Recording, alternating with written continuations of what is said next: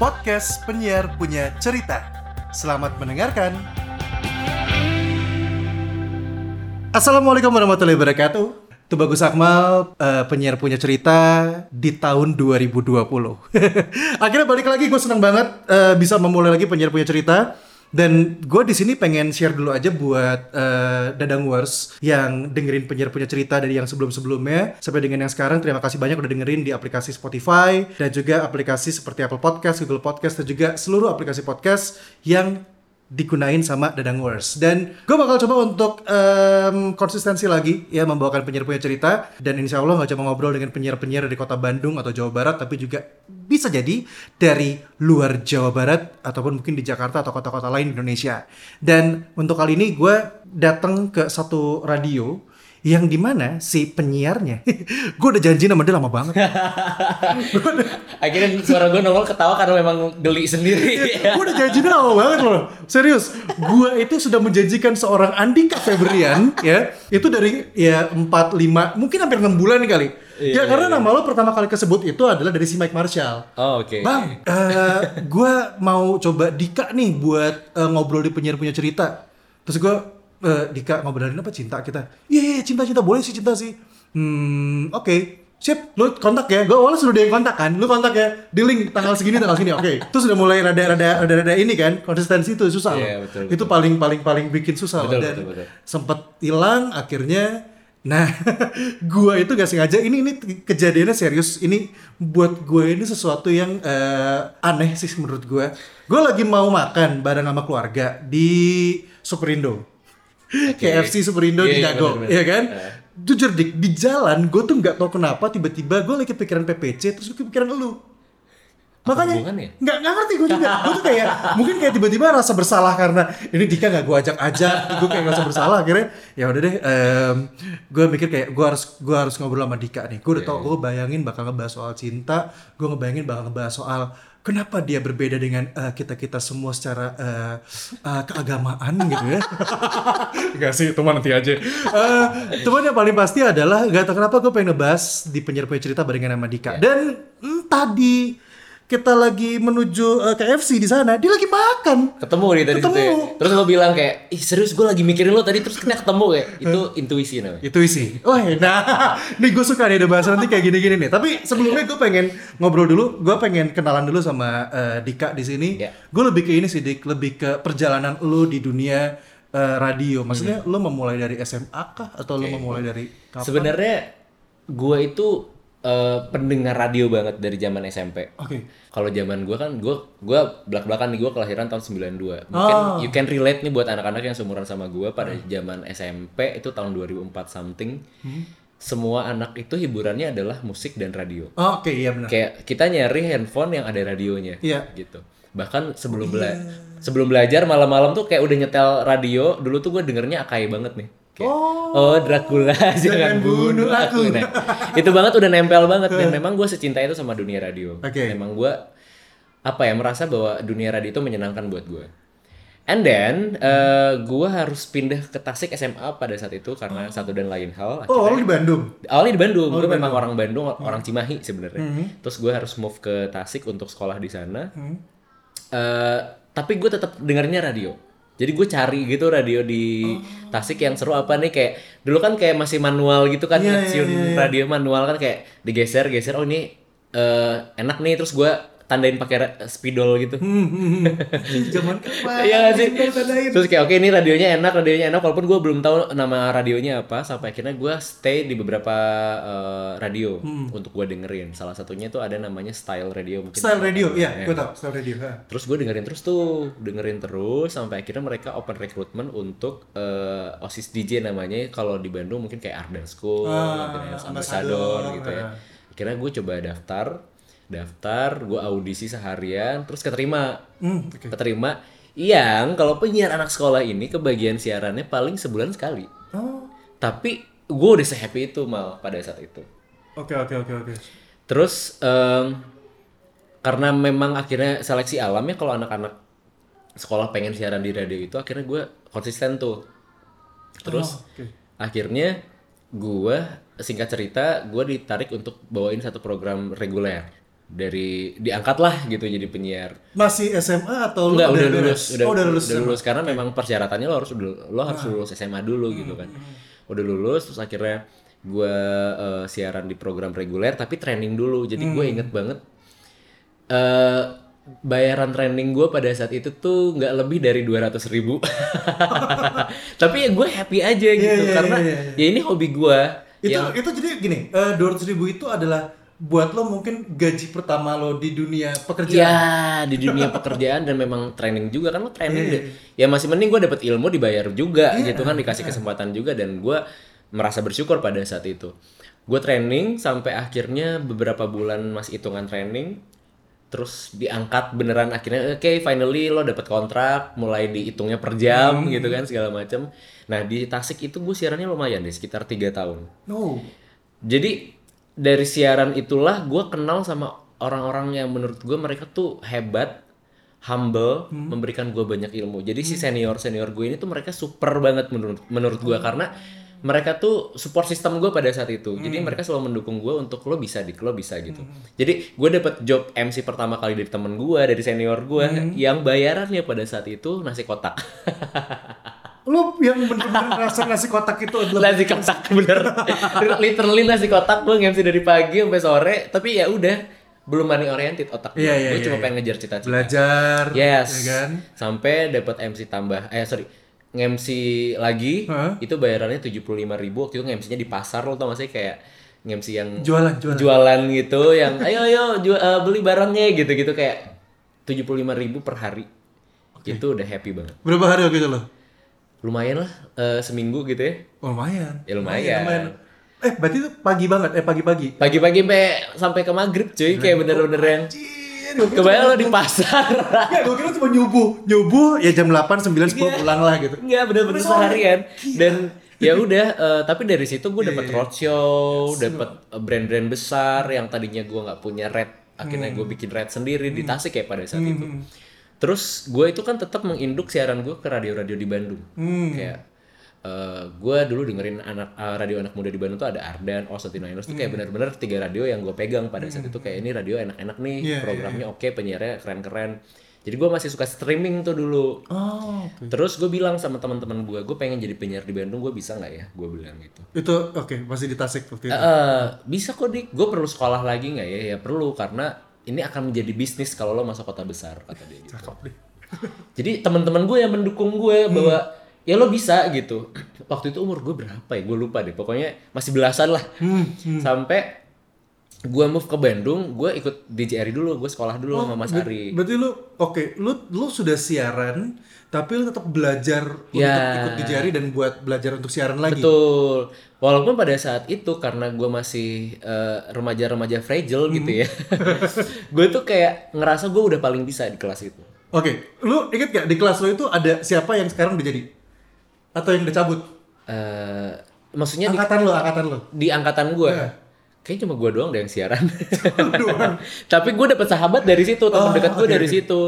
Eh, ya, ya karena lo juga ngajar di jari, mungkin lo tahu kan kekompakan anak-anak Iya, di jari iya, iya, seperti iya. apa. Nah, Tiga bulan bareng Iya, ya. terus Mas Ari itu dulu sering banget kayak Mas Ari itu bukan yang kayak ngasih makan anak-anaknya untuk akhirnya di di dikasih tahu kayak dianterin gitu ke radio ini, eh gue punya anak nih gitu. Nggak gitu kan Mas Ari, Hmm. Tapi nggak. tipe yang Dik, ini ada kesempatan, lo masuk aja ke sini, lo coba dulu gitu. Mas Ari kan Betul, selalu betul. ya lo punya potensi lo yang harus ngegerakin itu gitu kan. Nah akhirnya gue cobain tuh masukin ke beberapa radio rekomendasinya Mas Ari.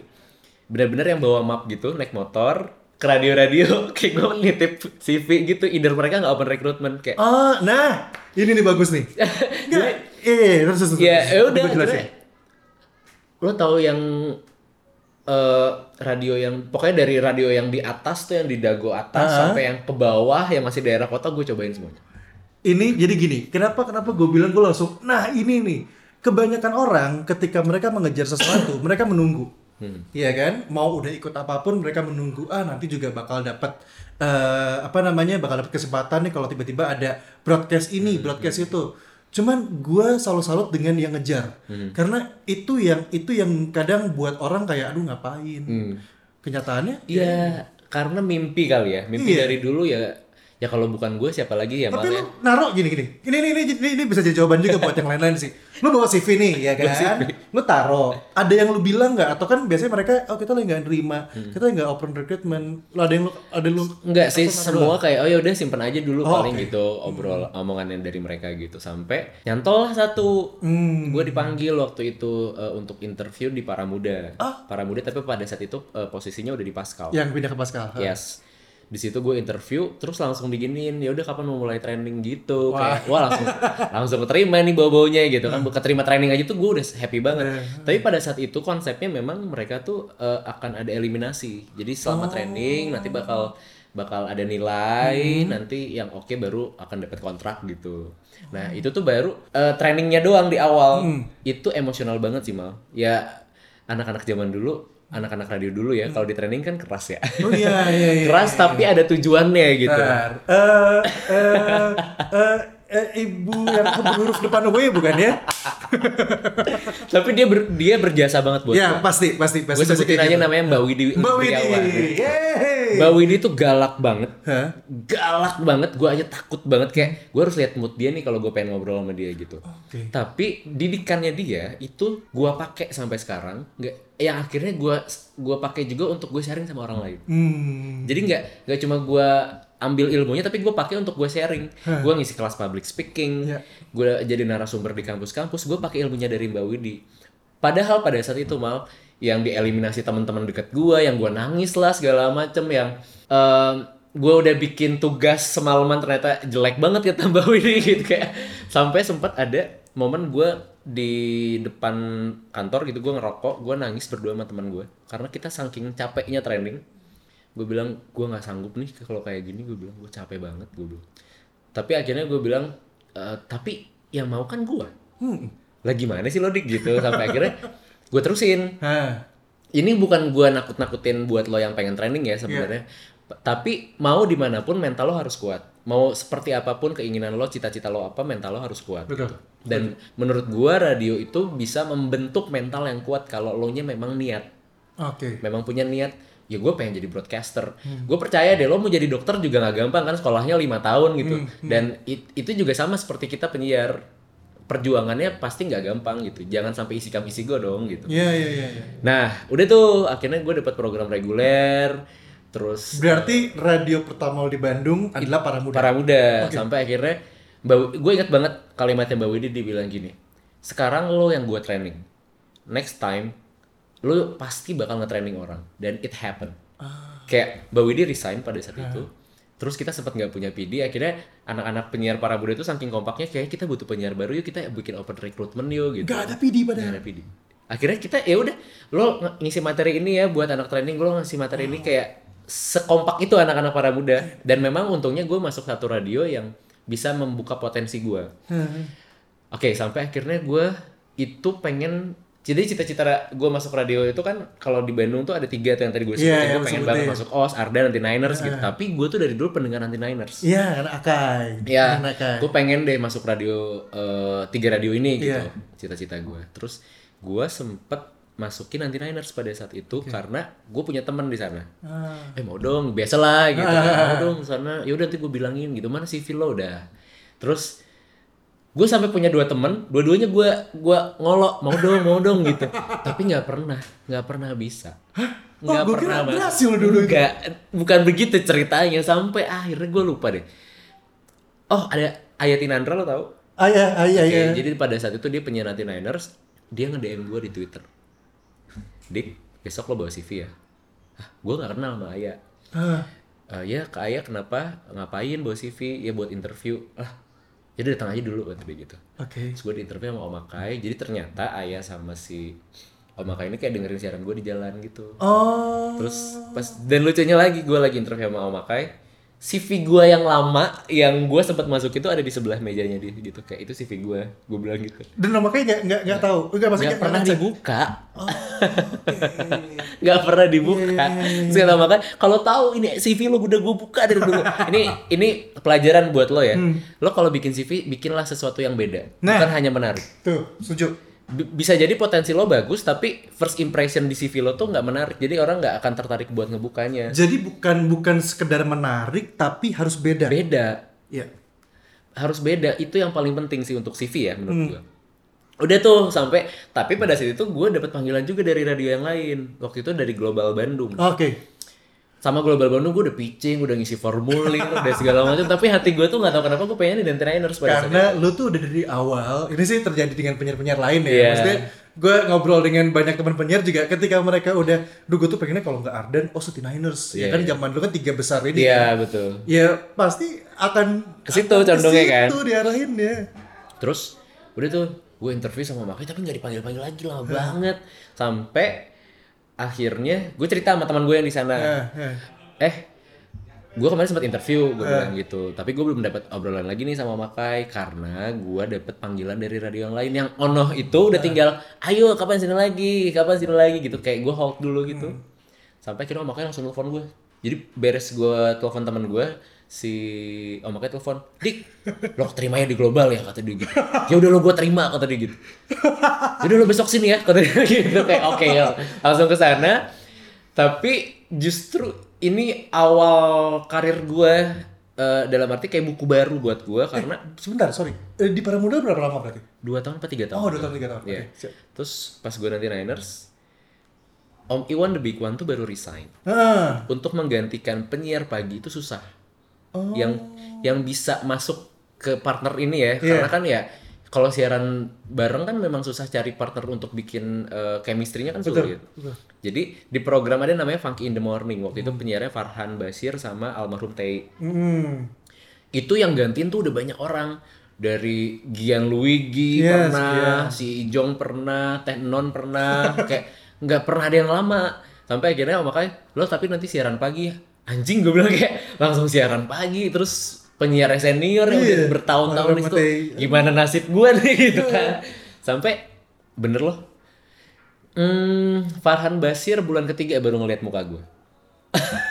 Jadi lu selama siaran, oke, enggak enggak, gue gue gue bukannya ini ya, bukan menakut-nakuti ya, enggak sih. Gue berarti selama siaran, lu eh, lu duduknya kan pasti eh, antara berhadapan atau samping-sampingan kan? Iya, kan bertiga samping-sampingan. Studio studio Samping-sampingan. Ini belum dago kan? Udah dago gue. Udah dago ya? udah dago. Samping-sampingan kan? Samping-sampingan. Oke, berarti Jadi Om Farhan tuh gak pernah lihat muka gue. Kadang gue kalau misalnya ngomong di skip sama dia. Kayak dia ngobrol berdua aja sama Tai. wow. Tapi apa ya? Karena mental balik lagi ya mental. Oke, mental. Jadi gini, eh gue nggak bilang ini senioritas atau apa pun, tapi justru gue berterima kasih sama mereka dengan caranya mereka. Hmm. Menurut gue, teman-teman gue itu kayak Om Farhan, Mbak Widi, mereka punya cara tersendiri Betul. untuk bisa menguji kita nih sebagai anak baru. Lo se- sejauh mana sih Hmm. cinta sama tempat ini? Sejauh mana sih lo pengen ada di sini gitu kan? Tapi eh, Om Farhan nggak sejahat itu sebenarnya. Iya. Sampai akhirnya Kayak lu punya, dia tiba-tiba di ujung ngomong, tau nggak sih ternyata gue tuh sebenarnya dulu tuh nggak nggak ke situ sih sebenarnya tapi akhirnya kita ngobrol kita Ah. benar yang akhirnya kita bisa ngobrol bareng cerita curhat setiap pagi curhat jadi kayak benar-benar ada aktivitas yang kalau pagi-pagi tuh gue beli beliin eh, beli ya gue yang beliin sarapan Hmm. yang ini mixing segala macam pokoknya udah udah se se secocok itu akhirnya bertiga. Teamworknya teamworknya udah ada ya. bentuk Eh. bertiga dan sometimes kita tuh ngobrol tanpa skrip dan ya udah jalan aja gitu sampai kata produser gue so far yang paling aman untuk menggantikan Om, Om Iwan itu adalah lu gue nggak bilang gue bisa berhasil menggantikan Iwan tidak karena gue sama Iwan aja sudah berbeda karakter Hmm, Betul, dan juga betul. ya gue sama Iwan beda lah gitu beda zaman, beda karakter dan lain Iya. banyak lah. Dan gue hanya dikatakan aman loh karena memang standarnya Funky in the Morning itu tinggi banget Iya. karena itu program yang edan lah di Nanti Niners gitu. Oke sampai akhirnya pada saat itu gua eh, merekomendasikan IE. Ah, untuk gantiin lo. No no no no. Oh, gimana, Jadi gimana? Om Akai bilang gini, gue butuh penyiar satu lagi cowok. Lo punya teman nggak? Gitu. Oh, Gue punya teman IE, ketemu dulu. Jeremia Iye ya. Yes, iya. Akhirnya ketemu Om Akai, keterima. Hah? Terus lucunya hebatnya IE, dua minggu dia di Nanti Niners, Hah? dia diangkat jadi PD. Iya iya iya, dia media Niners waktu itu kan. baru baru masuk, Iya. baru lu masukin ya. anjing lo brengsek banget ya gue bilang kayak jadi Eh, nah tapi ia mem- mencoba membenahi pada saat itu Hmm. program dan lain-lain di Nanti Niner sampai akhirnya ya si program tuh benar-benar dirombak lah sama IE. Hmm, Akhirnya siaran paginya jadi berdua, eh, Farhan sama Tei aja, gue disimpan di Funky Love. Oke. Nah sebelum sebelum gue disimpan secara reguler sama IE di Funky Love tuh sebenarnya gue sudah banyak gantiin teman-teman Funky DJ yang sebelumnya di Funky Love. Nah Funky Love ini salah satu program favorit gue dari zaman gue SMP. Penyiarnya penyiar-penyiar legend gitu kan. Dulu gue dengerin Dimas Soeharto gitu segala macam. Akis, Eden sih dia terus Ayah juga. Ayah juga lama banget. Akhirnya di saat gue masuk ke Funky Love beban sih. Beban banget Eh, karena apa ya? Gue nggak pernah bisa menyangka bahwa gue bisa siaran di situ. Pertama di 99ers, kedua di Funky Love gitu. Kayak gue nggak pernah berpikir gue bakal berhasil gitu. Dan di saat gue menggantikan eh, apa teman-teman sebelumnya, responnya ya pro dan kontra sebenarnya. Kayak si pendengar-pendengar nanti Niners tuh pada situ kayak siapa nih? Enakan ke Ayah aja yang siaran lu ngapain siaran? Gantiin Ayah bla bla bla." kayak Sebegitu kejamnya mereka ya. jam karena pendengar radio pada saat itu kan ini ya apa namanya setia banget ya sama Attachment dengan attachmentnya iya. dapat. Ap- apalagi nanti Niners tuh penyiar-penyiarnya tip, eh, terkenal dengan mereka dekat sama si pendengar gitu. Sering bikin event sering datang ke sekolah-sekolah jadinya memang dikenal seperti itu dan pada saat gua menggantikan Ayah dan juga eh, teman-teman sebelumnya wah itu gue down banget. Pada saat lagi siaran kayak anjing gue siarannya jelek ya gitu. Kayak emang seburuk itu ya gue siaran gitu. Ngedown banget. Tapi untungnya teman-teman di sekitar gue anak-anak penyiar lain funky DJ yang lain pada saat itu tuh kayak ngomong sama gue dik siaran lu enak banget deh. Si Om Aka itu sampai gini ih siaran lo bagus banget Dika gitu. Sampai masa sih gitu? Gue langsung jadi ke up lagi nih semangat gue karena ternyata gue dapat banyak dukungan dari teman-teman gue gitu. Dan yang terpenting dari bos gue dong gitu kan. Karena pernah ada yang bilang gini, eh kenapa eh, senior itu seperti yang perhatian ke juniornya? Dan yang kayak lebih galak daripada pendengar ke juniornya. Karena dia mereka berharap ketika lo yang marahin kita dibandingin lo dimarahin junior eh di- dimarahin pendengar itu akan lebih lebih apa ya lebih mental lo tuh lebih kayak kejaga. Karena kan tiba-tiba di di Iya. acara pendengar kan kayak ini tuh siapa? Kenal juga enggak Iya, ketemu betul, juga betul, pernah. tapi kalau kalau sini kan masih kayak yang oh iya kemarin gua sama Aka ya udahlah gitu. Iya, tapi iya, justru mereka yang nge-push lo untuk lu bisa lu bisa lu nah bisa mer- menurut gue anak-anak radio cukup fair sih. Kalau lo bagus ya bagus. Hmm, betul. kalau lo jelek ya mau nggak mau lo bakal dikritik gitu sekalipun pedas gitu. Iya.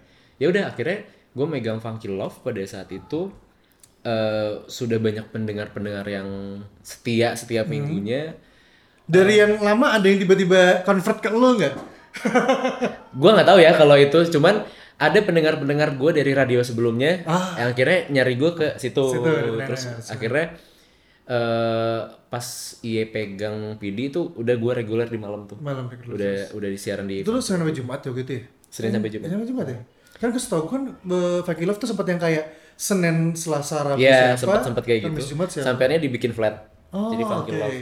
Walaupun akhirnya jadi agak beban juga sih, Iya. Mal, karena eh, wah gue bikin apa? Nah, nah untungnya gue punya produser. Oh, oke. Gue punya tim yang oke nih. I- Iye tipe PD yang bisa gue ajak eh, Ngobrol. ngobrol. Jadi kayak Senin sampai Jumat tuh gue bikin apa? Ada apa nih di Funky Love-nya? jadi nggak sekedarnya curhat doang Enggak, enggak. Jadi tentang apanya gitu yang akan kita angkat. Terus juga sempat gue bikin radio drama gitu. Yang sayangnya harus bersambung selamanya karena ya gue cabut kan. Itu cerita si radio drama tuh belum beres Belum beres. wah lo belum sih lah Belum. Nah itu dia sih sebenarnya. Eh, gitu jadi em, awal mula gue siaran Funky Love sebenarnya itu bukan apa ya bukan berarti pada saat itu gue sudah sudah paham tentang karakternya gue Oke. di radio masih masih masih cari gue masih nggak tahu karakter gue tuh kayak gimana sih sebenarnya. Jadi gue sel gini yang gue rasakan ya malah kayak untuk jadi seorang penyiar yang paling sulit itu adalah mencari karakter dibandingkan skill. Setuju. Kalau skill itu gue percaya bisa diasah banget tapi karakter tuh cuma diri lo sendiri yang bisa ngebentuk itu Iya. gitu. Lo nyamannya di mana sih sebenarnya? Nah sampai eh, ya udah gue gue suka aja siaran cinta tapi ya kalau mau siaran pagi siang sore ya udah gue jabanin aja gitu Hmm. Eh, kan. by the way, gue mau mau, mau gue mau ada potong dikit. Eh, ngomongin siaran cinta, ada yang bilang kalau siaran cinta kan sebenarnya lo harus merasakan. Lu pernah merasakan, lu pernah mengalami sampai lu bisa membuat statement ataupun bisa lu membuat sebuah jawaban dari curhatan-curhatan gitu. Sebegitu eh, parahkah kamu? Ini pertanyaannya tai juga sih. Sebenarnya gini mal, kalau gue tuh mungkin memang dari dulu eh, tertarik sama sisi kehidupan. Ah, itu. Jadi gue suka baca, Yes. gue suka baca, gue suka mendengarkan, Ah, gue suka film-film yang ekstrim. hmm. Bahkan sampai saat ini, gue suka cari tahu kenapa orang bisa bunuh orang. I mean kayak sisi kehidupan itu kan banyak ya. Iya, iya. Jadi gini, menurut gue kehidupan itu seperti pohon. Hah. Pohon yang lo lihat itu kan cuma tangkai daun, tapi akarnya tuh nggak kelihatan. Hmm, hmm, hmm. Nah, terkadang lo tuh harus cari tahu juga akarnya tuh di mana sih sebenarnya. Nah, gue tuh tipe orang kayak gitu. Itulah kenapa gue udah merasa dia sahih banget buat jadi penyiar cinta. Bener nggak? Bener gue setuju sama lo. Gitu. Karena kalau siaran cinta itu poinnya adalah tadi jebakan pertanyaannya. Poinnya itu adalah bukan sekedar kayak lo itu udah pernah pacaran, lo itu udah No, pernah no, no. putus, Iya, iya. udah pernah diselingkuhin atau apa. enggak enggak.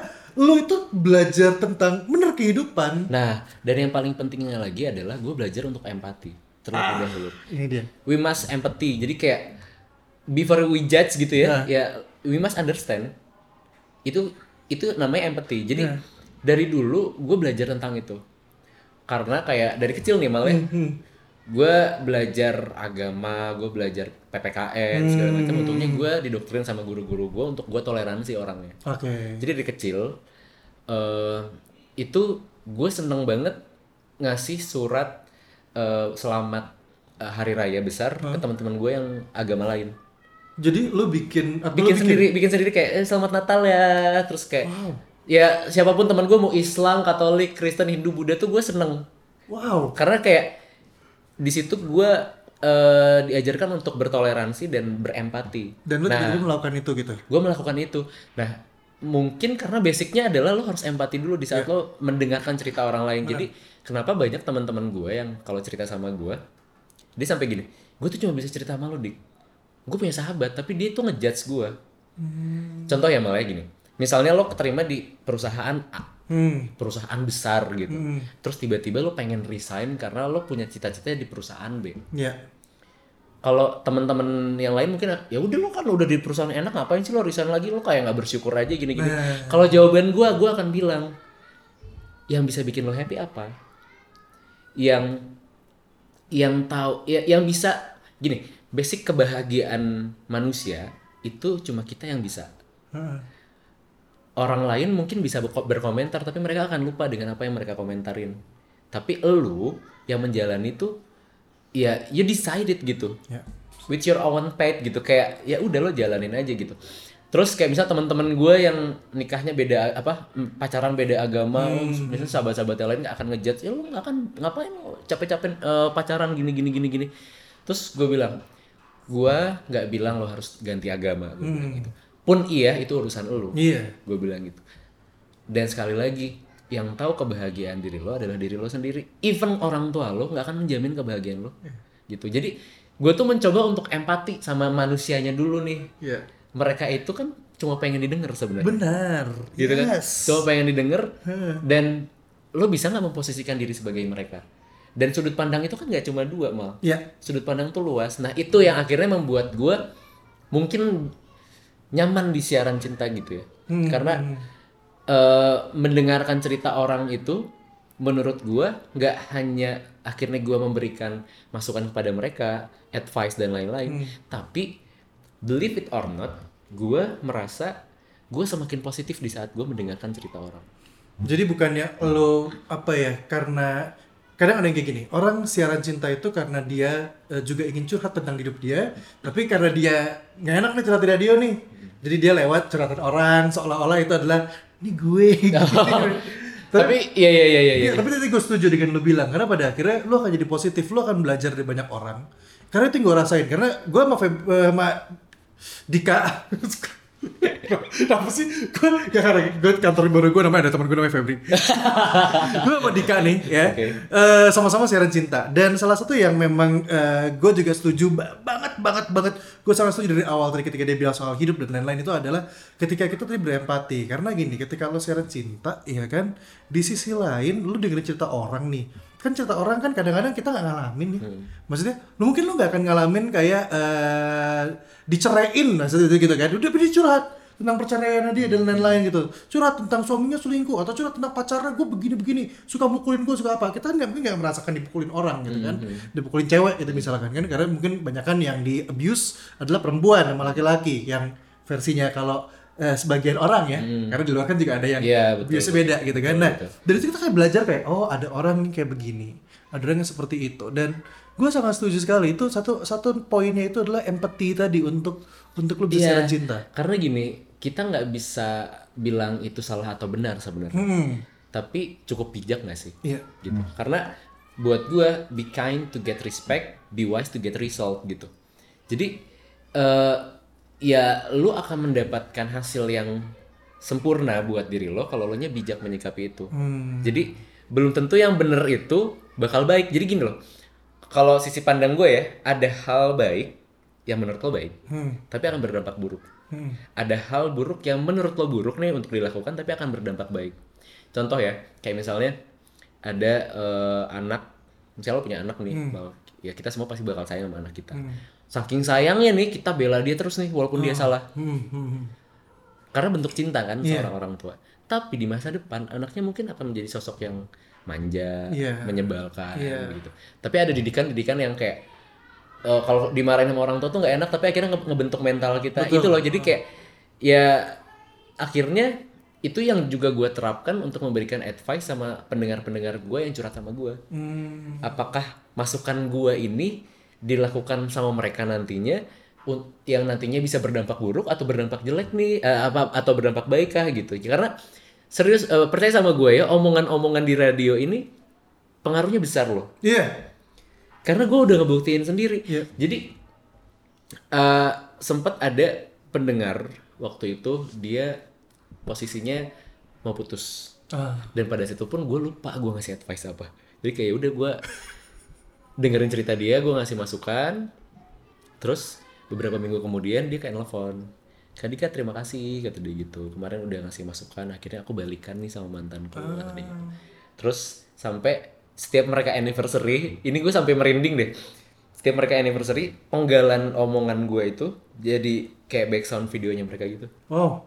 jadi kayak oke seberpengaruh itu ternyata omongan gue gitu. Jadi memang harus hati-hati nih gue dalam Iya, iya, iya, berkomentar. dan bahkan sempat ada yang eh sampai datang jadi ada satu seorang ibu Hmm. baru punya anak satu Hmm. masih kecil anaknya Eh, dia mendapati suaminya itu selingkuh Oke. terus dia nangis dia nangis gue kasih advice eh, terus intinya dia bisa lebih tenang lah pada saat Eh, live on air saat itu. live on air dia nangis live on air terus gue coba coba ngasih advice sebisa gue sebijak gue pun eh, sebijak di sisi gue gitu ya. Sampai besoknya dia datang ke kantor membawa anaknya hanya untuk hanya hanya untuk berterima kasih. Wow. jadi kenapa gue suka dengan program gue karena gue ngerasa gue ada manfaat untuk orang lain gitu loh. Setuju. itu menyenangkan banget buat gue Itu yang bikin gue suara cinta. Iya, iya, iya, iya. gitu Dik, tapi gini Dik, em, tadi gue tadi gue pengen pengen ngangkat lagi soal gimana pengaruh omongan kita itu kuat. Gue suka bilang kalau gue lagi ngajar di JRI, eh apa namanya pekerjaan kita itu adalah kita harus bertanggung jawab dengan apa yang kita keluar dari kita ucapin. Sesimpel kayak gue pernah sih dapetin, gue pernah dua kali singkat gue dulu zaman gue di os. Eh, tengah malam gue siaran, zamannya ini em, apa sih ada yang siaran tengah malam tuh? Gue lupa namanya ya. Pokoknya ini eh, after midnight. After midnight. After midnight satu jam, jam 12 sampai jam 3 itu kan pendengarnya lebih random dan lebih kalau kita boleh bilang eh curhatan udah mulai ke mana-mana tuh kan lebih parah di tengah malam itu kan. Karena mereka tuh kayak lu nggak bisa tidur lu banyak pikiran untuk apa lu curhat. Tapi dari mungkin kalau lu di jam 9 ke 12 atau 8 ke 11 nemuin curhatannya kayak cuman sesimpel putus dan eh, selingkuh dan apa ini kayak bener-bener yang tiba-tiba lu muncul kayak gue mau bunuh diri. Iya kan? Dan gue juga berapa dua kali gue dapat kayak gitu. Gue nggak tahu itu iseng gue nggak tahu apa itu benar tapi gue selalu berusaha untuk satu sisi adalah gue nggak bisa ngasih jawaban yang salah nih. Gue nggak bisa bilang kayak wah bunuh diri hahaha gitu nggak mungkin kayak gitu kan gitu karena ya bener gue setuju dengan lu bilang pada akhirnya apa yang kita keluarin apa yang kita ucapin berpengaruh buat orang gitu. Iya. siapa tuh begitu gue hahaha buat dia kayak anjis akhirnya akhirnya dia memutuskan untuk die beneran iya, gitu dari ya beneran, gara-gara- Kan? karena Iya, iya. karena gini, lu udah lu udah udah bener-bener nggak tahu mau cerita ke mana kan, Iya, gitu kan, betul. kayak bener-bener lu eh, ke, ke nyokap lu mungkin enggak, ke pacar lu nggak bisa, ke temen-temen nggak bisa, ya udah, ini orang gua gak kenal nih, gue cerita cerita aja deh, gitu, gue curhat aja deh, terus kita bilang kayak ya udah mati aja. nah gue pun pernah menghadapi eh, cerita seperti itu Oke oke oke. kalau zaman sekarang kan udah WhatsApp sama lain ya Iya. jadi kayak mukanya kelihatan Hah. terus malah jadinya kayak relate aja ke gue gitu kalau ngeliat mukanya aduh orangnya ini nih gitu kan dia kasihan banget nih lagi sedih banget nih lagi terpuruk banget terus em, dia cerita dia kayak capek banget menghadapi kehidupan ini terus dia pengen bunuh diri Hmm. and guess what gue pernah mencoba melakukan itu like a couple times Elunya yes gue dan lu menemukan orang yang pengen juga Iya. gitu. Oke. maksud gue gini semua orang kan punya masalah Iya. gue pernah ada titik terendah sampai akhirnya gue pun aduh gue gue capek nih gue pengen mati aja deh gitu Hmm. sampai eh, akhirnya gue melakukan perjalanan mal perjalanan karena kayak gue pengen mati tapi takut gitu. Pengen bunuh diri tapi takut gitu. Iya iya iya iya. tapi tuh ngerasa nggak puas dengan dengan apa yang dikasih sama sama Tuhan ke gue pada saat itu. Sampai akhirnya gue bertemu dengan banyak orang. Gue baca buku gue eh, mempelajari agama-agama apalah segala macam. Sampai akhirnya gue temuin sama pemuka-pemuka agama untuk bikin gue positif. Sampai gue ketemu sama satu biksu Hah? ada di satu eh, temple gitu. Gue datang tuh random. Serandom itu. Kayak gue nggak tahu harus ke mana lagi gitu loh. Gue datang terus gue bertemu dengan satu biksu namanya biksu Victor namanya. Hmm. beliau ramah banget. Padahal di- eh, beliau pernah bilang gini. Jadi pas gue datang tuh oh iya ada yang bisa dibantu kata dia. Tapi saya setengah jam lagi harus pergi kata dia gitu. Hmm. Eh, ya udah nggak apa-apa kita ngobrol aja dulu. Dia menganggap gue teman pada saat itu. Akhirnya gue cerita bahwa gue lagi stres nih lagi banyak masalah terus gue kecewa sama Tuhan gue lah. Gue bilang kayak gue kecewa sama Tuhan gue udah minta tapi gue gak dikasih kasih gitu kan. Akhirnya dia menasihati gue yang pertama nasihat yang gue inget jadi ada dua nasihat yang gue inget sampai sekarang. Yang pertama dia bilang gini dik kalau lu makan pedes lo sakit perut lo bakal ngapain? Oke gue bakal cari obat gue bilang. Nah sekarang lo udah punya obatnya nih. Lo punya obatnya tapi eh, lo tetap makan pedes tapi obatnya nggak lo minum. Lo bakal tetap sakit perut. Yang kedua kemungkinan kedua adalah lo makan obatnya nih tapi lo tetap makan pedes sih sama aja sakit perut juga. Yang ketiga yang terakhir kemungkinan terakhir adalah lo berhenti makan pedas dan lo minum obatnya maka lo akan sembuh. Seperti itulah doa. Jadi lo udah cukup baik nggak nih untuk berdoa? Lo udah yakin diri lo baik sampai lo pengen dikabulin banget doa lo sama Tuhan gitu. Itu tamparan buat gue sih mal. Karena gue selalu berpikir ya no matter what ya gue pengen minta minta aja gitu. Tanpa gue introspeksi diri dulu Iya, iya, gitu. Itu eh, nasihat yang pertama. Nasihat yang kedua gue bilang gue pengen mati nih gue bilang. Kenapa kagak boleh nih gue mati? gitu kan. Kenapa gue dosa? Kan gue yang yang pengen mati kan gue gitu Iya, kan gue gue nggak kuat nih buat hidup gitu. Terus dinasehatin gue dia bilang gini kalau lo bunuh diri lo tuh sudah mencuri dik mencuri apaan? Gue bilang gitu. Mencuri dua hal kata dia. Hal yang pertama lo telah mencuri hak orang lain untuk belajar dari diri lo. Yang kedua adalah lo sudah mencuri hak diri lo untuk belajar sama orang lain. Wow. and then I stop. Gue mencoba berhenti untuk berpikir hal-hal bodoh lagi. Karena ternyata hidup gue ada gunanya untuk orang lain gitu. Itulah kenapa makanya gue nggak tahu. Gue gue bener-bener makanya gue merasa hari ini eh, dari kemarin-kemarin gue pengen ngobrol sama Dika nih karena gue nggak tahu kenapa ya. Gue juga tahu lu eh, ke mana eh masuk ke mana ke mana. Eh, apa sih eh, lu beliefnya ke mana gue sudah tahu. Dari teman-teman sekitar dan juga dari eh, bos dan di sini adalah ada teman yang bebas untuk membicarakan apa pun. Dan ya itu gue pengen nangkep nangkep eh, wise yang lu ambil dari semua yang lu udah lewatin selama ini Oke, sebenarnya gini, kalau masalah eh, religion deh kita ngomongin. Sampai kenapa ini ini mungkin akan tetap ada hubungannya dengan kenapa gue bisa siaran cinta ya. Yes. Karena ini adalah perjalanan kenapa gue bisa empati sama orang, kenapa gue bisa menjaga toleransi gue sama sesama manusia gitu. Karena gue temui semuanya, mau Maksudnya? Oh, semua eh, pemuka ini. pemuka agama. Gue pernah pernah bertemu dengan satu romo Katolik. Hmm. Dia orang Polandia. Oh. Jadi di Polandia kalau gue nggak salah itu 98% adalah orang Katolik. Yes. And then gue ngobrol sama dia. Tapi dia udah resign dari pendeta. Lucu nggak? Lucu kan? Berarti bukan romo dong dia udah Iya. romo dong.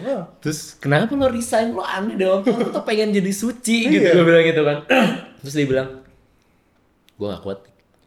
Karena em, gue bertemu orang yang mengaku beragama tapi mereka tidak seperti manusia. Hmm. Mereka masih menganggap orang lain salah. Hmm. Mereka masih membakar tempat ibadah yang bukan kepercayaannya mereka. Hmm. Gue bertemu dengan anak-anak pang di pinggir jalan, mereka lebih manusia daripada kita yang beragama. And then gue gak kuat kan. Gue bertemu dengan eh, biarawati Hmm. di Gua Maria. Dia bilang gini sama gue, Islam, Kristen, Hindu, Buddha, Katolik semuanya sama. Tuhan yang menentukan.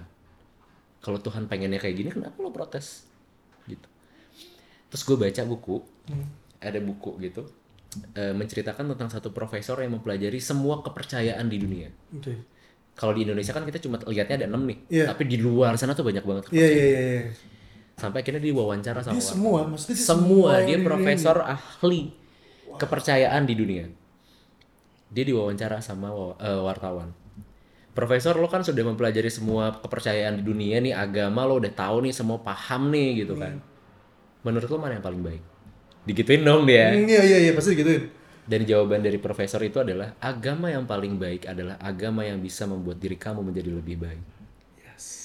Ya udah kayak dan you know what? Se- Semakin gue bertemu dengan mereka, gue masuk ke tempat-tempat ibadah orang lain, gue eh, mempelajari buku-bukunya mereka gitu, walaupun nggak dalam ya malah. Hmm. Gue semakin terbuka pemikiran gue bahwa memang tidak ada yang salah dengan dengan belief Iya. on something gitu. Kalau lo memang percaya sama semut ya udah sok aja. Emang kenapa? Iya iya iya. Tapi yang tahu resikonya lo. Kalau lo seperti itu lo tahu resikonya apa. gitu. Jadi ya ya gua masalah religion punya dilematis yang besar banget mal. Dilematis yang besar gue dijauhin sama teman-teman gua. Ada temen gue yang takut sama gua. Wow. Ada temen gue yang datang, Dika lo harus gue selamatkan lo tersesat kan gitu Oh. ada juga temen gue yang ya oke gara-gara lo gue jadi akhirnya mengerti tentang iman dan Islam Nice. Ah, tapi gue bilang sama dia gue bersyukur lo ngomong kayak gitu berarti lo bisa belajar dari gue Tadi tuh. Iya Tadi tuh balik lagi tadi yang ketika lo iya ngomongin. jadi semakin gue bertemu dengan banyak orang dengan banyak pemikiran Hmm. semakin gue terbuka mal. Bahwa nggak ada yang salah di dunia ini tuh. Cuma bijak nggak lo melakukan hal itu? Lo bunuh orang nih karena lo punya alasan. Lo bunuh orang karena mungkin lo dulu pernah disiksa Hmm. tapi lo bijak nggak bunuh orang. Gitu kan? Jadi apa ya? Itu yang membawa gua punya pemikiran-pemikiran yang bahwa ya lo nggak bisa judgmental sama orang lain jadi gua bawakan ke program siaran gua adalah gua menempatkan diri sebagai mereka Yes. gitu karena yang gua lewati akan berbeda dengan apa yang dia lewati gitu Hmm. jadi menempatkan diri sebagai orang lain itu memang sulit Akmal Hmm. Kenapa banyak orang pacaran terus mereka berantem? Padahal cuma gara-gara hal kecil karena tidak bisa menempatkan diri sebagai pacarnya Iya. gitu. Jadi ya apa ya? Untuk menjadi penyiar cinta lo harus cukup empati sih. Lo harus cukup toleransi sama pemikiran orang lain karena random banget. Iya. Orang tuh random banget. Bukan, bu- karena setiap orang berbeda. Bahkan udah bilang kan anak kembar pun juga nggak sama. betul, betul. Jadi ya apa ya? Em gue pernah di titik terendah yang akhirnya gue bersyukur gue pernah di titik terendah Hmm. karena gini deh akan menyenangkan kalau ada orang yang sukses ada orang yang happy itu karena lu Hmm. dan akhirnya after dari situ gue merasakan balasannya nanti jadi I feel blessed tuh kayak gini gue gue kadang suka di- ditolong sama teman-teman gue bang Hmm. random misal gue sama lo nggak deket-deket banget tiba-tiba Iya. lo nolong gue nih di saat gue lagi susah Ya. itu bisa jadi karena guanya baik Oh, iya iya iya. ada orang tiba-tiba bisa mengerti lo banget karena memang lo orangnya toleransi Iya. gitu tapi ada jadi gini gue selalu percaya sama hal eh, kita tuh sebagai manusia hidup di dua energi Hmm. positif dan negatif Oke. nah tapi kita nggak bisa eh, berada di energi negatif yang terlalu banyak Betul. Eh, Balancing. Iya balancing. Gimana lo tuh harus mengikis energi negatif ini. Nah cara mengikis energi negatif tuh gimana caranya ya lo harus berbuat baik sama orang lain. Lo harus sedekah, zakat gitu-gitu kan. Tapi kalau lo nggak pernah melakukan hal itu atau kurang atau bahkan lupa melakukan hal itu, alam semesta itu akan akan akan mengikis energi negatif lo dengan sendirinya. Tapi dengan caranya alam semesta. Caranya lo dibikin sakit, Ya. lo dibikin kehilangan, Iya iya iya. lo dibikin kecelakaan. Iya, iya, iya, Makanya ada orang zaman dulu iya sakit ngapusin dosa ya. Bener. Akhirnya Kalau di kita dikasih kayak gitu kan akhirnya kita mikir nih, aduh sakit ternyata eh, akhirnya uangnya pakai buat berobat. Iya. Hmm. Ini kan kayak gitu. Gua- sedekah nih, Iya. ya kan? Bahkan gue pernah dinasehatin sama eh, biksu waktu itu dia bilang, dik taruhlah lu gajinya 20 juta per bulan. Hmm. Terus lo punya orang tua sakit nih, katakanlah seperti itu. Lo orang tua lo harus cuci darah per bulan 5 juta. Terus tiba-tiba orang tua lo meninggal di bulan sekian. Hmm. Berarti lo hasil gaji lo satu bulan akan utuh 20 juta. Hmm. Tapi tanpa lo sadari 5 jutanya bakal tetap nggak ada.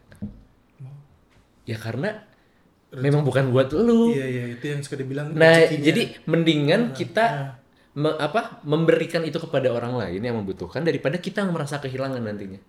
Gitu. Jadi ya itulah malah random banget sih ini obrolan gue cuman nggak apa-apa. Justru, justru nggak, gue sih, gue sih ada proyekan sama Dika sebenarnya. Tapi eh, ini menarik karena balik lagi adalah kita ngobrolin soal cinta-cintaan barusan. Kalau misalkan di sini Dadang ngurus dari tadi dengerin obrolan Dika, lu bisa ngeliat sendiri bagaimana untuk membentuk sebuah karakter penyiar cinta yang akhirnya disukai dan bukan cuma disukai, tapi pada akhirnya dia diikuti karena gue ngerasain hal yang sama dengan lo dik gue udah gak saling cinta lagi nih cuman gue suka menemukan orang-orang yang tiba-tiba ih kak Akmal ke mana aja terima kasih lo dulu pernah begini begini, Nah, begini. dan gue juga lupa gue Iya, lupa iya, iya. maksudnya gue tuh ngomong apa Iya, gitu. benar, benar, sampai benar. bisa kayak begini sampai dia tuh orang tuh sampai kayak yang sekarang tuh aku udah begini sekarang iya, tuh aku iya. udah dapetin sosok yang tepat buat aku dan bla bla bla itu kejadian dan mungkin suatu hari juga Dadang ngurus di sini ada yang pengen bener-bener menjadi seorang penyiar juga eh, sudah jadi penyiar sekarang pengen pengen siaran cinta tadi gue setuju dengan eh, apa namanya tips yang lo bilang empati terus juga cobalah menempatkan posisi lo itu jangan di sisi lo sebagai penyiar tapi sebagai si yang curhat dan juga Betul, pendengar betul. ya kan? Oke oke oke. Dan eh berarti sekarang lo di Urban Radio? Nah. Itu eh, berarti lo mulai tahun kapan sih? Urban 2012 ya? Gue di urban tuh baru tiga tahun. Iya eh oh tiga tahun Tiga ya? tahun. Gua udah 16 eh iya 2000 eh 16 16 17 17an ya, ya. Eh, Jadi, nah, gue balik lagi ke dunia siaran ya. Jadi awal gue ke urban itu dulunya gue lupa deh gue pernah cerita sama lo apa enggak. Intinya pas gue ke urban itu awalnya gue melamar sebagai produser. hmm Melam- meram- eh, ngelamar sebagai produser karena rekomendasi dari Mutia Fatia waktu iya iya iya kayak oke gue ngelamar lah gitu. Terus gue ketemu sama teman gue namanya Anot. oh apa anak Bapak Anot ini sudah menjadi produser sudah lama. Betul. Gue tau nih orang kreatif banget gitu. Bang, shot saingan gue kayak begini kan gitu kan. Terus kayak "Ya udah, gue ketemu sama Anot, eh lu ngapain di sini? Biasa interview gitu kan. Singkat cerita, Anot lah yang keterima. hmm Oke, akhirnya gue nggak lolos nih masuk urban. Akhirnya satu tahun itu gue ke Jakarta. oh lo sempat ke Jakarta Ke Jakarta itu gue kerja di Fashion TV Indonesia. Eh, sebagai markom tapi pada saat itu marketing communication eh, untuk TV dan majalahnya mereka. Nah mungkin memang jalannya gue harus ke Jakarta dulu kali ya. Sampai akhirnya gue move lagi balik lagi ke Bandung. Gue masih nomaden tuh kayak numpang kosan di temen. lu nggak nggak maksudnya lu nggak tinggal nggak nggak nyari sendiri Jadi kayak eh, belum dapat kerjaan yang oh tet- tetap aja. Jadi gue balik ke rumah tapi karena udah udah tua ya kan malu ya kalau nggak kerja terus diem di rumah gitu. Akhirnya gue keluar tiap hari. Kadang gue di kosan si A, si B gitu. Kalau ada yang MC gue nge-MC. Gue pernah jadi tim di IO gitu untuk satu bulan project gue dibayar sejuta gitu kayak ya udah gue ambil aja semuanya sampai ada satu momen Anot ini naik sebagai supervisor program Iya. dari produser. Dan lucunya Anot manggil gue sebagai penyiar. Satu tahun kemudian ya itu kayak memang jalannya harus kayak gitu Iya, iya, gitu iya, kayak. iya, iya. Ya udah kalau Anot nggak keterima sebagai eh, produser pada saat itu mungkin gue gak akan pernah siaran di sini. Gue jadinya produser aja. Bener. Iya iya juga. Kalau kita kalau kita bener ya, gue juga suka kayak gitu tuh. Gue suka runut ke belakang, kejadian-kejadian di masa Iya, lalu. iya, Kalau lu gak begini, mungkin lu gak akan ke sini. Walaupun kadang hati kecil kita suka kayak, "Hmm, enggak lah, kita pasti bisa kayak gitu lah. Cuma enggak sih. Pada akhirnya terjadi saat ini kan itu apa yang terjadi kita di masa lalu. Intinya Iya, kayak perbuatan kita di masa iya, lalu. iya, iya. Sekarang kan.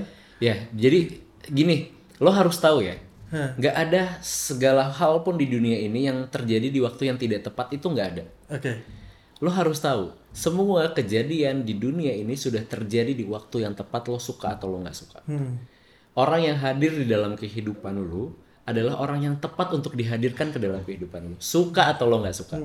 Lo putus sama pacar lo terus lo nyesel anjing kenapa gua harus ketemu sama orang kayak gini ya memang lo harus ketemuin sama orang kayak gini biar lo nanti nextnya menjadi orang yang lebih baik kan gitu ya Anjir gue gue kangen kisah cinta. Serius gue sekarang gitu juga. Iya sih, ya gitulah. Nah sampai akhirnya gue siaran di Urban, gue siaran di Urban, tapi si anjing Anot ini malah resign ya kan, terus ya udah gue diajarin sama Anot, gue training dulu segala macem. Waktu itu gue seangkatan sama Mega Valentina, Ratu Safira, Azizah Zahra, jadi gue Ini yang saat ini sekarang udah mulai siaran semua dan menjadi Iya. eh, tong tonggak jadi eh, tembok-temboknya urban saat tembok-tembok ini kayak ya. urban. Jadi gue berempat waktu itu satu satu angkatan. Terus eh, akhirnya diganti sama Abi sebagai program director Hmm. Abi Perdana. Nah itu dari situ gue ngobrol sama Abi tentang Abi tuh sempet sempet gini, lo bisa siaran apa sih gitu? Kayak lo bisa siaran sama artis gak? Lo bisa gini gak? Lo bisa ya wajar karena dia PD ya. Iya iya iya. Dia harus bisa menempatkan penyiarnya di di program yang pas, gitu kan. Tapi gue selalu bilang gini sama Abi. Abi, eh gua ini kalau lo suruh siaran A sampai Z, gua akan mau. Tapi jangan pernah rubah karakter gua. Oh. Lo nyuruh gue siaran pagi, ya gua akan siaran pagi seperti gua, bukan seperti Reza Disastra. Oh iya benar. gitu. Sampai ya udah random tuh gua si- siarannya jam 9 ke jam 12 terus siaran lagi sore atau segala macam bener-bener random banget belum punya jam yang Itu pas iya itu tahun-tahun 2017 18 lah ya masih kayak gitu ya. Iya, sampai akhirnya Abi Abi bilang gini, Dik, kemarin gue denger lo baca Adlibs. Lo memang penyiar cinta sih, Dik. Adlibs anjing gue bukan lagi siaran. Iya. Sebab ya udah, sampai gue harus ngapain di di siaran malam gue, terserah lo mau bikin apa, kata Abi gitu. Sampai akhirnya gue siaran. Jadi gini gue waktu itu disuruh siaran malam sama Abi terserah lo mau bikin apa gue siaran. Tapi gue nggak tahu programnya apa. Gue opening tuh gue masih nggak tahu program gue apa. blank aja program-program blank. malam aja. sampai akhirnya gue opening oke curhat bareng Dika. Ya udah gue pakai sampai sekarang. Dan itulah nama program. nama programnya sampai sekarang. Dika. sampai ada sampai dibikinin stiker di Instagram sekarang udah ada tuh sampai si si orang IT gue bilang gini dik stiker lu kok banyak yang make ya Hah serius kata gue dari semua stiker urban yang paling banyak dipakai tuh stiker lu anjing masa sih gitu Wow. kayak lucu banget ya gitulah Berarti kadang ini programnya eh, malam jam berapa jam berapa? Kamis dan Jumat Kamis dan Jumat. Oke, Kamis dan ya Jumat. Kamis dan Jumat jam 9 sampai ke jam 11 malam Jam 9 sampai dengan jam 11 malam. Hmm. Curhat, isinya adalah curhatan. Terus juga apa lagi kasih buat si pendengar-pendengar? Nah biasanya eh gua agak random nih kadang Kamisnya gue curhat, hari Jumatnya gue kasih zodiak nih. Hmm, jadi biar, selalu sama. biar mereka nggak bosan juga. Setuju. gitu. Jadi eh ya cuman alhamdulillahnya responnya positif sih. Hmm. Maksudnya ya, oh ternyata masih ada yang dengerin nih gitu. Hmm. Kar- karena kadang ada ada yang gini sih, eh malah gue selalu berpikir orang kalau udah di rumah tuh pengennya nyantai aja. Iya, iya, iya. Nah, kadang gue kayak, oke gue kasih zodiak nih, kayaknya orang-orang lagi capek nih gitu. Lo cuma butuh dengerin doang kok. Jadi Lo nggak perlu ngapa-ngapain, lo dengerin lagu yang gue puterin aja udah cukup. Iya. Ya udah dari situ akhirnya, nah ini nih salah satu hal yang kenapa akhirnya gue bisa ngajar sebagai trainer di eh, Mas Ari Hmm, di di DJI Ari. Broadcasting School. Mas Ari tuh ngajak gue ketemu kan. Hmm. Dik, ayo orang ketemu cina. Itu tahun lalu deh kalau nggak salah. Udah lah gue ngobrol sama Mas Ari. Terus Mas Ari bilang gini, gue punya satu materi yang pengen gue kasih sama lu. Gue pengennya lu yang ngajar nih, kata dia gitu kan. Nama nama materinya vocal expression. Terus Mas Ari bilang, ini materi, kata dia. Ini materi, nggak pernah gue kasih sama orang lain. Oh. karena belum ada yang berhasil dik kata dia gitu udah berapa tahun tuh selalu gue yang pegang tapi gue percaya sama lo anjing gue jiper mal kayak, kayak, ah waduh orang aja kagak bisa apalagi gue gue gimana nih? Iya, iya. gue berpikirnya gitu kan anjing gimana nih? Sampai akhirnya gue di training dulu sama Mas Ari jadi kayak ikut satu kelas gitu Mas Ari yang ngajar. Emang susah? Si vocal expression. vocal expression ini tuh susah untuk bikin orang tuh naik turun tuh susah Iya iya iya iya. sampai satu kali training minggu depannya Mas Ari bro isu kan ngajar nggak siapnya anjing. Nggak siapnya itu gue masih pakai skrip gue masih tulis di kertas gue gitu kan gue tulis gue pelajarin. begini, ya. karena Mas Ari pernah bilang gini sama gue di pakai dulu untuk eh, core yang lebih kecil. Hmm. akhirnya waktu itu gue pakai untuk anak-anak training urban waktu itu dan and um, I did it gitu kayak berhasil gitu. Kayak akhirnya gue mulai pede untuk Bawain ke bawa dia. itu ke DJRI dan berhasil bang Berhasil. berhasil karena apa ya ya gue pertama gue pernah jadi murid di kelas itu kan yang penting menyenangkan. Iya. yang penting Iya, kan benar, sen- benar, menyenangkan. Walaupun awal-awal tuh beban banget ke guanya kayak anjing. Deg-degannya luar biasa itu kayak menggantikan sosok Mas Ari untuk Iya. si materi ini gitu kayak gue siapa sih? gitu kan. Ya udah eh, akhirnya gue bisa menikmati sendiri sampai justru materi inilah yang membuat gue semakin dekat sama orang lain. Kayak gue bisa eh apa dekat sama anak-anak DJRI-nya mereka akhirnya sharing sama gue dan lain-lain. Dan kenapa gue bisa ngajar pun ya karena Mas Ari dengerin gue siaran. Nih. jadi dan tapi gini eh untuk mencari karakter itu baru di tiga tahun terakhir deh kayaknya gue Baru tiga tahun. pas siaran di Berarti lo udah selama dari awal lo, sekarang kapan sih? Dari, dari, dari 2010 2010 ya, 2010 sampai tahun. dengan sekarang berarti ya. 2020 ya 10 tahun lah. Hmm, 10 tahun baru di tiga tahun ta- terakhir gue baru menyadari bahwa gue ya karakter gue kayak gini jadi Lumayan nih. jadi memang susah nyari karakter itu Iya, iya, iya. bukan masalah susahnya sih terkadang kita tuh pengen jadi A, A sampai Z gue Iya. lo pengen makan semuanya Lu pengen jadi lucu, lu pengen jadi Ya. yang bijak, lu pengen jadi yang ya ya iya. Iya. Kita pengen jadi banyak hal, tapi kenyataannya sebenarnya yang kita nyaman yang mana? sampai akhirnya gue approve sama diri gue sendiri itu sih sampai ya udah sampai sekarang gue masih berjalan dengan program cintanya gue gue sempet tuh waktu itu cuti sempet kayak dua minggu tiga minggu nggak siaran. Terus pas gue coba buka uh, siaran curhat akan menyenangkan gini gak sih mal waktu zaman lo siaran? Ih kak Kemal ke mana aja? Ya. happy deh gue deh kayak "Ah, gue udah nungguin ini berarti mereka tuh seneng dengan keberadaan kita itu menyenangkan buat gue Dan mereka nungguin dan mereka eh, loyal untuk terus ketika menemukan kita lagi tuh kayak wah kayak balik lagi nih orang. iya iya iya Iya iya. iya. Layan Ini gitu. ini ini sebenarnya eh, udah jadi obrolan panjang juga gue dengan Dika di sini. Cuman menurut gue eh apa ya? Gue sih seneng banget karena banyak banget yang dapetin. Dan satu hal tadi juga gue ngerasain berarti pada akhirnya bener dong yang dibilangin sama biksu itu buat. Ya. Iya gak sih? Eh, Lu berbagi, eh, lu kasih, apa? Lu akan belajar, lu akan, lu membuang kalau melakukan itu saat itu ya. Berarti lu membuang kesempatan lu untuk orang lain dapetin ilmu dari lu. Betul. Dan Kalau gue udah mati nih kemarin gue akan ketemu sama lu kan. iya, iya dong, iya dong, dan lu gak bakal sharing di sini. Iya gue gak akan belajar dari lu, lu juga gak akan belajar dari gue gitu. Bener, bener, ya bener. jadi sebenarnya gini, eh, satu lagi yang gue pelajari dari kehidupan ya, maksudnya lepas dari siaran gue. Hmm. Manusia di semua makhluk, gue ngomonginnya semua makhluk di dunia ini, kita tuh cuma cari satu hal di dunia ini. Kalau ada yang nanya lo cari apa sih di dunia ini, jawaban gue cuma satu, happy. Happy. no matter what lo lo jabatan lo tinggi atau lo nggak punya rumah sekarang lo cuma tinggal di gubuk misalnya ya kalau lo happy kenapa? Apalagi yang dicari. Betul. that's it. Jadi dan satu lagi happy itu datangnya dari pemikiran kita. If you think you are happy then you will be happy. Kalau lo punya segala macam tapi lo nya nggak happy ya lo nggak pernah bisa happy. Pada akhirnya bukan soal banyaknya uang atau uh, punya pasangan atau apa pun ya, tapi ketika lu sendirian pun dan lu happy, lu makan pakai mie doang dan lu happy, ya udah itu. Makanya nih buat anak-anak milenial nih yang lagi pitching-pitching pacaran nih ya. Saran gue, lo harus mencintai diri lo sendiri. Pertama tuh harus kayak gitu dulu. Di saat lo sudah mencintai diri lo sendiri, lo akan mengenali diri lo sendiri dan lo akan tahu orang yang pantas buat lo tuh siapa. Gini loh, kayak misalnya lo punya handphone, handphone lo mahal harganya 20 juta. Lo akan jaga itu kalau kalau orang sekeliling lo melihat lo sangat menjaga barang lo, maka orang tuh akan menghargai barang lo juga. Hmm. Tapi kalau lo punya handphone 20 juta, lo simpen di mana aja, temen lo tuh akan dengan gampang make, megang ah sih di kamar ada orangnya jorok ini gitu. Ya sama kayak badan lo, Iya, sama kayak diri lo kalau kalau orang melihat ah si Dika mah berantakan gitu hidupnya ya kayak nggak sayang sama dirinya ya orang lain akan meremehkan lo Betul.